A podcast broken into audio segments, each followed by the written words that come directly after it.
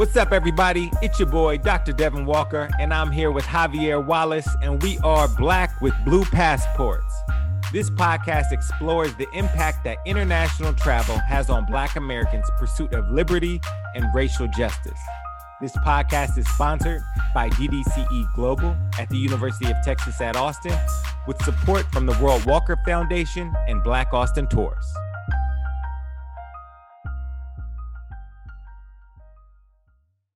All right, welcome back to your favorite podcast, Black with Blue Passports.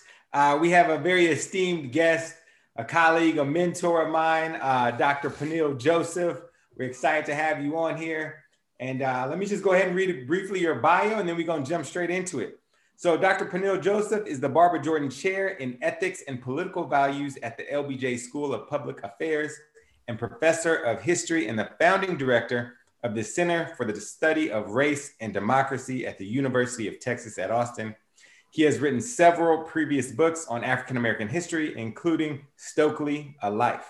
He lives in Austin, Texas, and his most recent book, The Sword and the Shield, has been added to Time Magazine's must read books of 2020. So, congratulations on all your compliments. Thanks for being here. And uh, how are you doing today? Oh, thank you. It's a pleasure to be here, Devin, Dr. Walker. So it's a pleasure. Cool. Yeah, most definitely. Hey, Dr. Joseph, um, just want to tell you that I, I, I can recall the first time that I heard you speak. I was at the Black Student Athlete Summit in 2017, fresh off the plane from Panama, about to give a presentation. and at the luncheon, I, and this gentleman walks up and start hollering, screaming. I'm like, who is this dude? Who is this dude? And, and but the, the thing, the thing that really stuck out to me was when you started to talk about your background, being from New York City, and about your Haitian parents, and you mentioned the Haitian Revolution. And you know, we're talking about on this podcast international study abroad and like how internationalism can address and readdress racial injustices. And I've always thought about the Haitian Revolution in a very specific way. Coming from Panama, that used to be part of uh, Colombia, yeah. and Simon Bolivar, and the, the relationship that Simon Bolivar had with the Haitian populace. And I'm like, this dude knows something. I got to ask him this question. So I just want to jump on. Bill, can you tell us about your background being Haitian, yeah. being raised in a Haitian family, and particularly like what is the importance of Haiti as we address these issues of blackness and black people on a global level?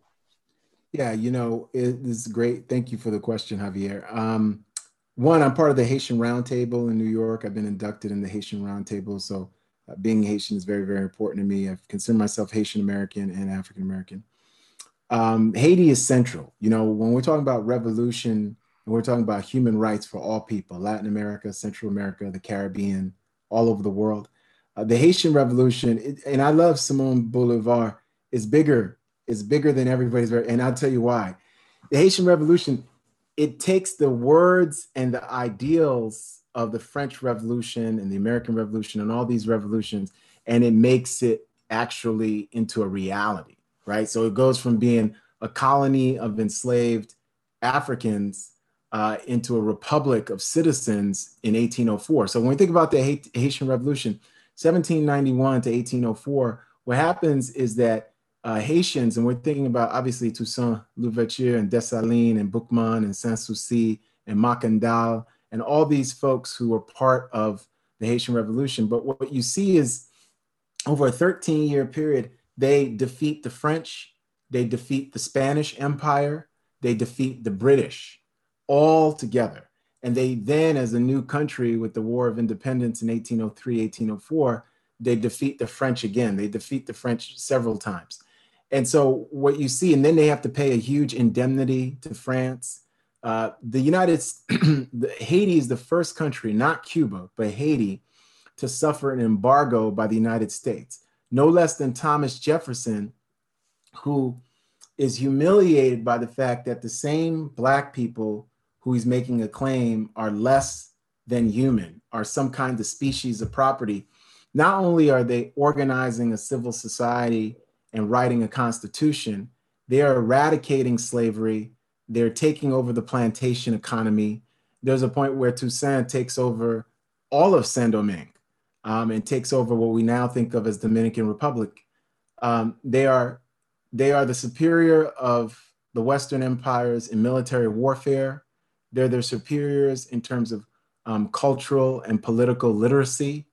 Uh, they're their superiors in terms of uh, morality and integrity and sincerity.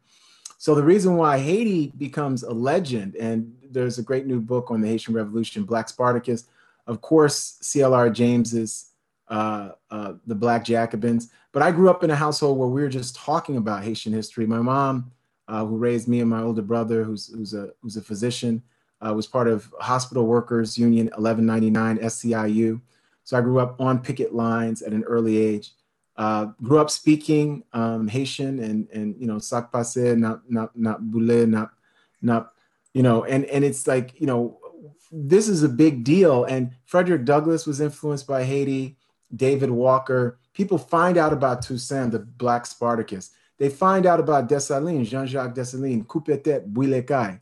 Um, and he said, in terms of these white supremacists, he's going to cut their heads off, and, and they had to do a scorched earth policy. And Toussaint agreed with it um, before Toussaint was was um, betrayed and and uh, uh, kidnapped by the French, really.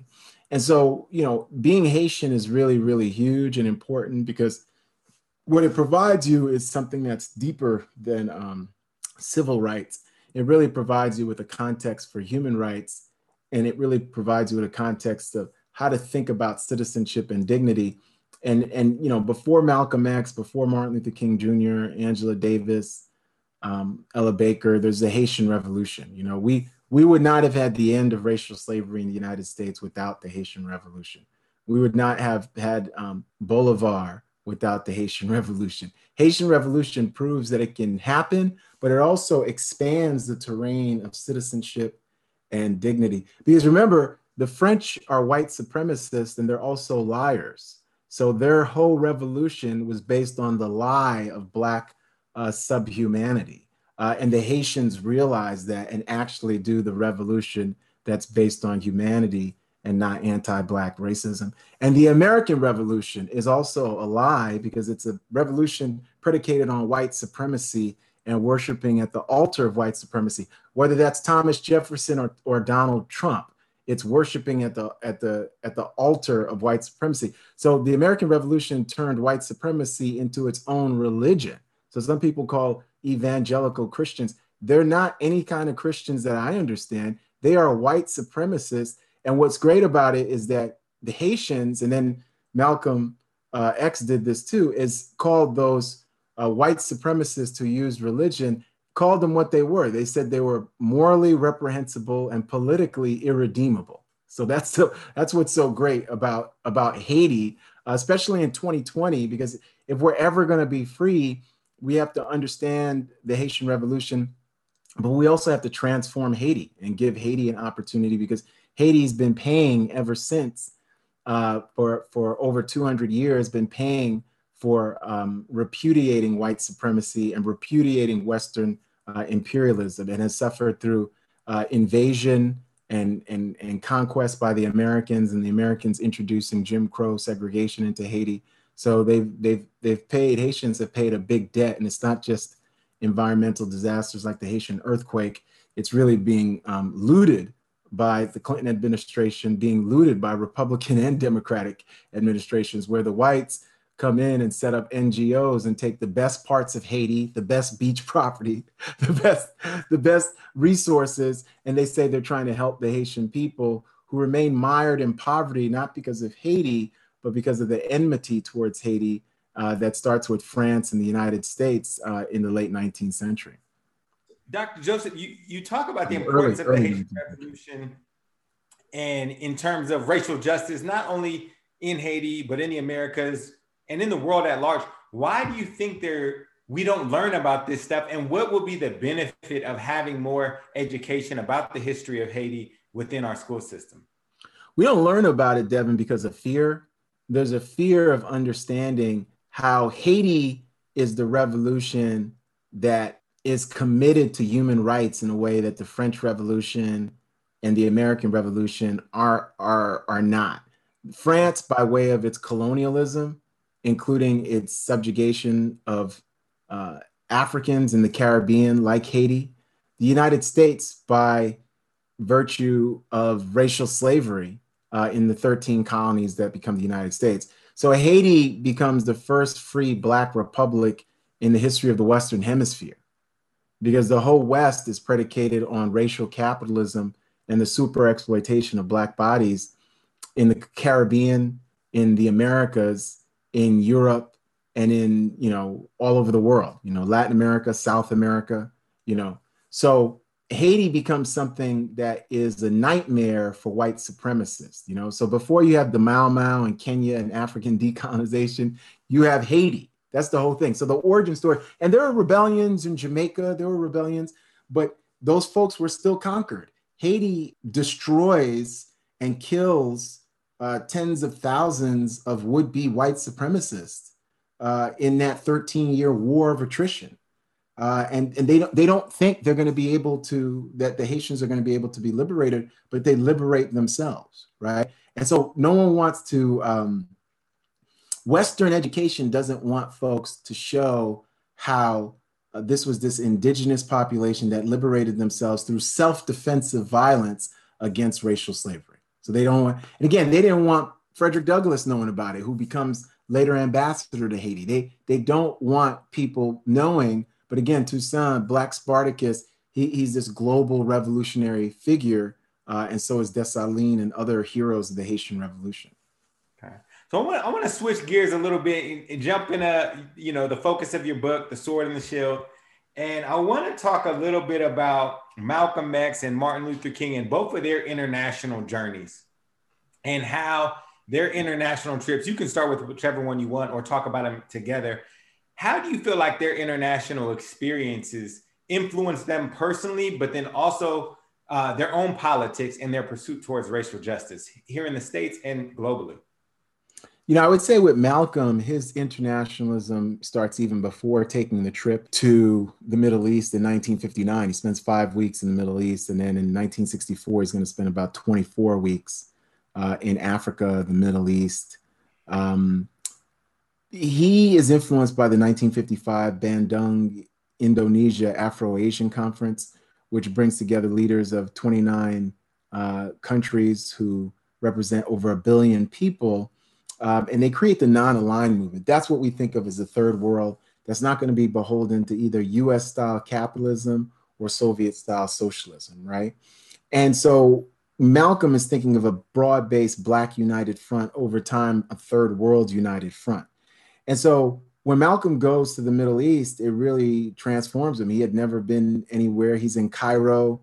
Uh, he's feted by by um, princes and diplomats. Um, he meets up with Anwar el Sadat, who's vice president of Egypt, future president of Egypt. Uh, it really changes him. So Malcolm had been interested in African decolonization, and that trip just amplifies that interest. Malcolm meets up with people like Kwame Nkrumah uh, in Harlem. Um, Malcolm meets up with all these different African leaders. He has a office at the United Nations. Um, so he's really thinking about connecting anti-colonialism abroad with anti-racism at home. In 64, he of course um, spends five weeks initially in April and May taking the Hajj to Mecca, becomes an Orthodox Muslim, El Hajj Malik El Shabazz. And Malcolm was always a Muslim. He just becomes an Orthodox Muslim. What's interesting about Malcolm is that he's interested in a global Islamic revolution that's both secular uh, and religious. And so when we think about Malcolm X, we should think of him as a man of faith as well. Um, then from July mm, 11th, 12th uh, till November 21st, he goes to uh, Africa and he, he goes to Cairo by way of London. He goes to the Organization of African Unity Conference he meets up with all these diplomats. He's staying at the ISIS hotel there. Uh, he goes to Liberia. He goes to Tanzania. He goes to Nigeria. He's really all over the place for months and months. And he's organizing his own Afro American Unity Conference, his own Afro American Unity um, organization that's patterned after the OAU. And I think what happens with Malcolm, he says at a press conference, travel broadens one's scope, right? So he comes to see that the struggle for Black dignity that he'd always been a part of is truly global in, in scope, making the argument that Black freedom in the United States is not going to come until Black people are freed in the Caribbean, in the Middle East, in Africa, in South America, in Latin America, the whole deal, right? So that's what happens with Malcolm. And Malcolm, in a lot of ways, tries to forge ties in the global community in a bigger way than Dr. King, uh, but forge ties with revolutionaries. And so by the end of his life, Malcolm is trying to um, um, go to United Nations and charge the United States with human rights violations, something that Black radicals have tried in the 1950s, William Patterson and others. We Charge Genocide was the pamphlet. Um, King is also very much influenced by the global, um, but King has more mainstream access than Malcolm in a way, right? He goes to Ghana during the celebrations of the former British Gold Coast becoming Ghana. Uh, he meets up with Vice President Richard Nixon, who's a racial moderate at the time, believe it or not. Um, he spends a month in India in 1959. So King is in Ghana in 57. He's in um, India in 1959. India is important because King meets up with Prime Minister Jawaharlal uh, Nehru, who's Gandhi, who is Gandhi's right hand, who becomes minister. Um, and you know, when we think about India, there's so much poverty there. He meets up with the untouchables and the caste system. King starts to connect in even deeper ways racial justice, nonviolence, and the eradication of poverty and violence, and seeing the structural violence inherent in poverty. Like so, that's that's a it's a big deal, right? Now, throughout the rest of the '60s, you see King sort of traveling globally less, except with an exception in 1964 when he goes to the UK and then Oslo to accept the Nobel Peace Prize. But him winning the Nobel means that he's this global figure right? So King becomes this this uh, in one way think about King and Malcolm. King is almost like uh, the biggest brand there is on racial justice, and Malcolm is a smaller but very very potent brand, right? You know, so and that's why King is the person who deals with the White House and the presidents and all that. I think over time, King's internationalism becomes convergent with Malcolm's internationalism, and this is where I argue that Dr. King is the defense attorney, Malcolm X is the prosecuting attorney. So Malcolm X is prosecuting white folks and white America for a series of crimes. And the global aspect of the crimes are what? Racial slavery. Because as you know, racial slavery is a global enterprise. The United States would not be the United States of America without racial slavery having built the railroads and the colleges and provided credit in the form of human bodies, right, for speculation and wealth creation, right? That's all we did. That's all, in quotes, we did for the country and the world, right? Um, and, and it's not just cotton, it's everything. It's the rice cultivation, it's the fashion, it's the music. We built everything, right? And so Malcolm prosecutes that case. Malcolm's not interested in talking to white folks about Black humanity. He takes Black humanity as a given. In contrast, King is defending Black humanity to white folks, and he's defending white souls to Black folks. You know, mm-hmm. so sometimes we talk about Du Bois and the souls of Black folks. What I mean by white souls is saying that he's saying that this this vicious system um, um, doesn't mean that these folks are inherently evil, right? Which pushes back against Malcolm too, because Nation of Islam is saying, look, a black scientist named Yaqub created white folks. So Nation of Islam has their own origin story about white folks. So it's anti-racism that can traffic in racism in terms of the stereotyping of white people, right? And so when we think about King, though, the international becomes very clear for him following Malcolm X with the Vietnam War. So the per- one of the most exciting parts about writing the book, Devin, was chapters nine and 10 when I get to the radical king and the revolutionary king, because that's where I get, that's who, who was always denied to me as a student of history and, and just as a young person. I never knew that king, and I wanted to share that king and the revolutionary Malcolm together. How Malcolm was going for Black dignity, which was really a global project of ending what he called world white supremacy. King was going for Black citizenship, which was a project of really not just voting rights, but eradicating racial oppression and having health care and decent housing and ending segregation and having access for all people. And over time, they come to see you need the radical Black dignity and citizenship. So the world changed them. But I would say that Malcolm is impacted initially bigger by global events. He comes out against the Vietnam War in 64 before King, right? But by the time King comes out against the Vietnam War in 1967, April 4th at the Riverside speech, he really announces himself as this global revolutionary figure. And one thing we should never forget is that when King says the United States is the greatest purveyor of violence in the world, he's not just talking about physical violence, he's also talking about structural violence, right? And so King becomes this man on fire, this very, very prophetic figure. But he says he's against militarism, materialism, and racism. And those things still impact all of us today. So the global is very, very important to both of them. Wow.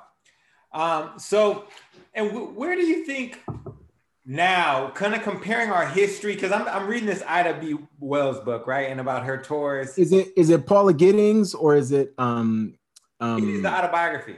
Okay. Right. And so she's talking about her tours and her anti lynching campaign through England. And then I think about some of the historical figures, Martin, Malcolm X, you just mentioned, um, and other folks we haven't really explored. Paul Robeson, right? And his international. Oh, yeah. What, what, yeah. what has the international space meant for Black dignity and racial justice here in America? in a lot of ways, it's meant an opportunity to cultivate a different conception of oneself you know? Um, so you're thinking about black women who went overseas. Keisha Blain talks about them and set the world on fire but Erik McDuffie as well and sojourning for truth sojourning for justice. Um, Dayo Gore looks at black feminists at the crossroads who are internationalists as well. Um, you know du bois went overseas. Um, so frederick douglass it's really imagining yourself as a global citizen against America's racial empire, its racist empire, right? Um, forging different alliances. Malcolm X meets up with Fidel Castro in September of 1960 at the Theresa Hotel in Harlem, and that's very, very important.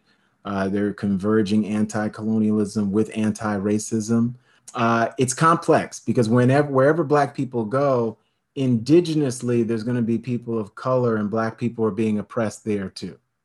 So sometimes you can go overseas and you're Richard Wright, you're Langston Hughes, you go overseas and you're thinking, Zora Neale Hurston, whoever, that this place is really rolling out the red carpet for me. But you got to check and see how are the indigenous folks here doing. So right now, me and you can go to France as Americans, you know, post COVID, but how are African immigrants and Haitian immigrants and, and immigrants from Panama treated in France and Italy and just all over the world.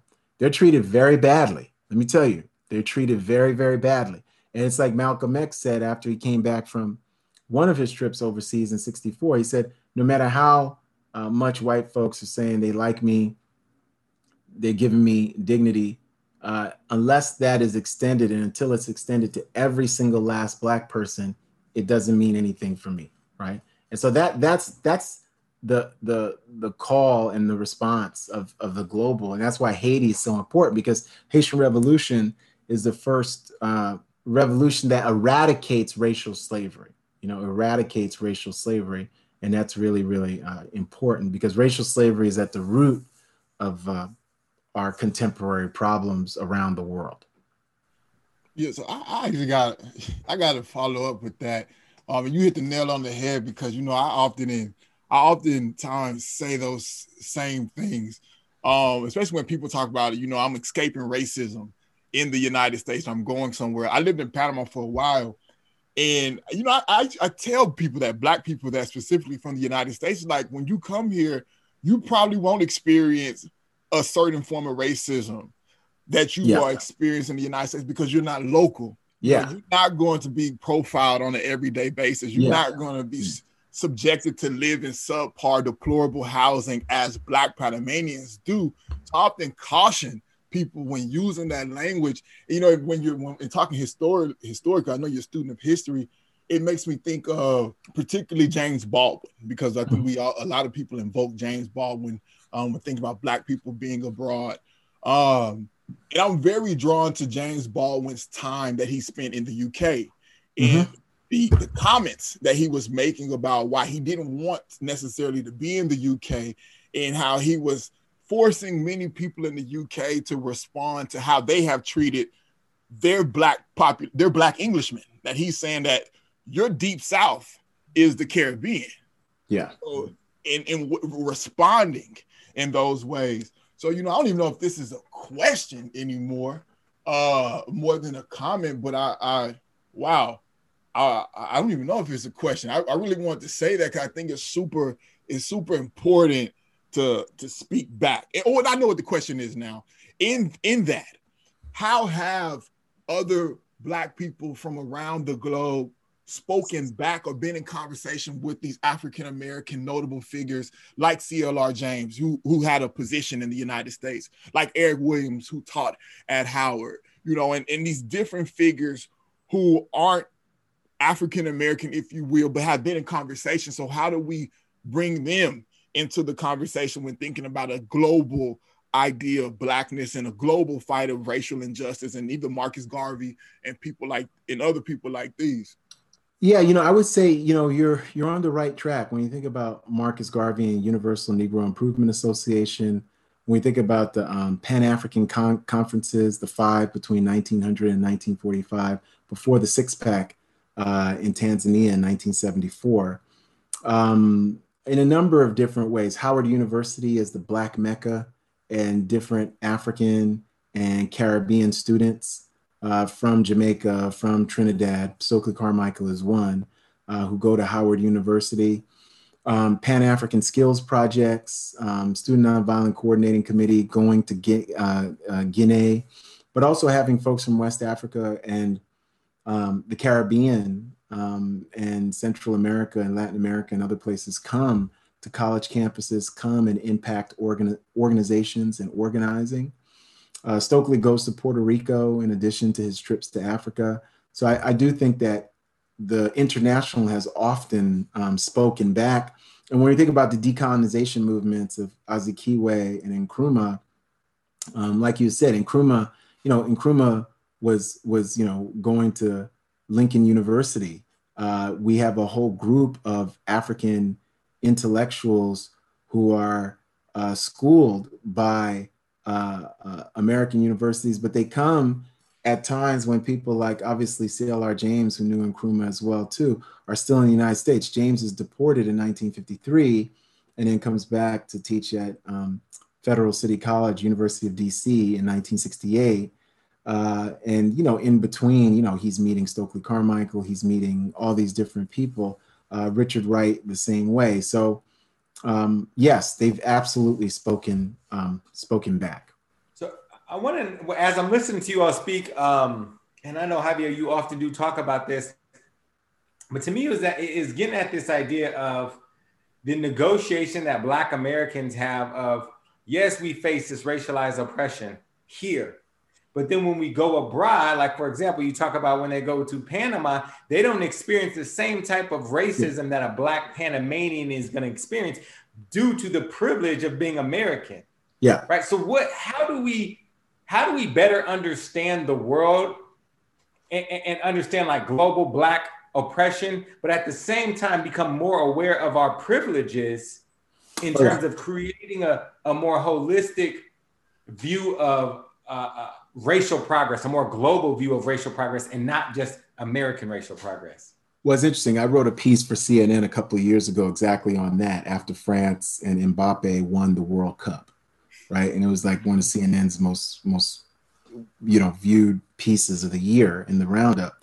And what I made the argument was, well, we have to focus on. I said it was a win for immigrants everywhere. We have to focus on Black um, immigration and Black undocumented and Black indigeneity globally, right? And I think one group that does this is a movement for Black Lives, uh, BLM, because when you think about the policy agenda, they look at undocumented folks globally, Spanish speakers, like like you know, Panam, but Afro, like you know, Javier, Afro Panamanian, Afro Latinx, right?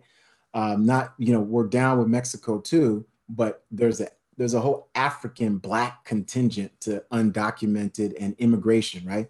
But one of the things I argued in that piece was that we have to focus on black migration and immigration, but we have to make an argument concertedly, those of us who are anti-racist into intersectional justice, that all people have a, a, a global human rights uh, uh, that are that are not privileges that are mandated from birth, right? And so, from that perspective, what you're fighting for, if you're thinking about Biden Harris, it can't just be like, okay, you want voting rights, you want all this cool stuff for the folks who are citizens, right? You have to say that we we need a pathway to citizenship for for for our community, our brothers and sisters. But then you have to extend it and say globally, folks who are from Panama and Mauritius and Haiti and Afro Cubanos uh, have to have these, these global rights, human rights that are recognized. So I think once you do that, if you focus on Black immigration and Black migrant communities, both in Africa, outside of Africa, both in Latin America, outside of Latin America, both in South America, you think about Brazil is the place where more enslaved Africans were shipped to than anywhere else on the face of the earth. And so you're thinking about Central America, you're thinking about uh, uh, Nicaragua, you're thinking about Panama, uh, you know, you're thinking about Grenada and Guyana, uh, the whole works. So if you focus on that, then you have a much wider common denominator for the human rights that you're looking for. All right. Well, uh, you know, I'll, I'll, let Javier say a few words as well. I know we got to close this down, but man, just thank you for being here.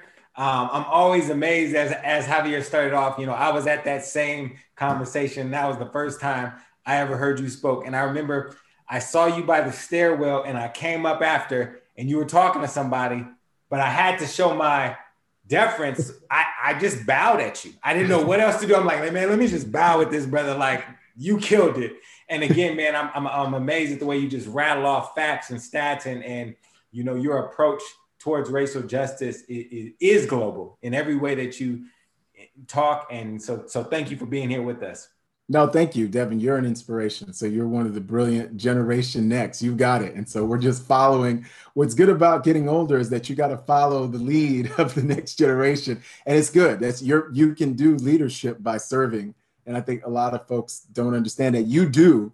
You're and, and as a as a brother too, as a male, cisgender, uh, the type type of post patriarchal post patriarchal masculinity we're looking for, where we're not just trying to dominate the sisters and trying to get in front of the mic. You know, uh, yeah, we're we're doing we're doing something else where we we we lead by serving you know, and that's what mentors uh, do uh, at their best, you know. So you're you're you're brilliant. So it's really a pleasure. Oh, thank you, and Javier. Much obliged. Yeah, amazing, amazing, amazing. Thank you, thank you, thank you, thank you. Appreciate it. And I, I reserve my comments next time I talk to you. Oh no, thank you. you know, things, it's great. things to say, but appreciate you coming out. Yeah, it's it's great that both of you are focusing on the global, and I love black and the blue passports. But again, that's the key. The key to our liberation is like what you talked about with Panama is if you focus on black indigeneity, you focus on black migrants, you focus on women in those communities because women are the heads of households and reproduce everything. That's the key. That's it. Thanks for joining us on another episode of Black with the Blue Passport, and uh, we'll see you next time. Thank y'all for checking out another episode of Black with Blue Passports with Javier Wallace and Dr. Devin Walker. Make sure y'all follow us and check us out on social media at DDCE Global, World Walker Foundation, Black Austin Tours, Afro Latino Travel, and keep this conversation going. A special shout out goes out to our production team, Sophia Leal and Sydney Cox. Hey, be safe, y'all, and we'll see y'all next time.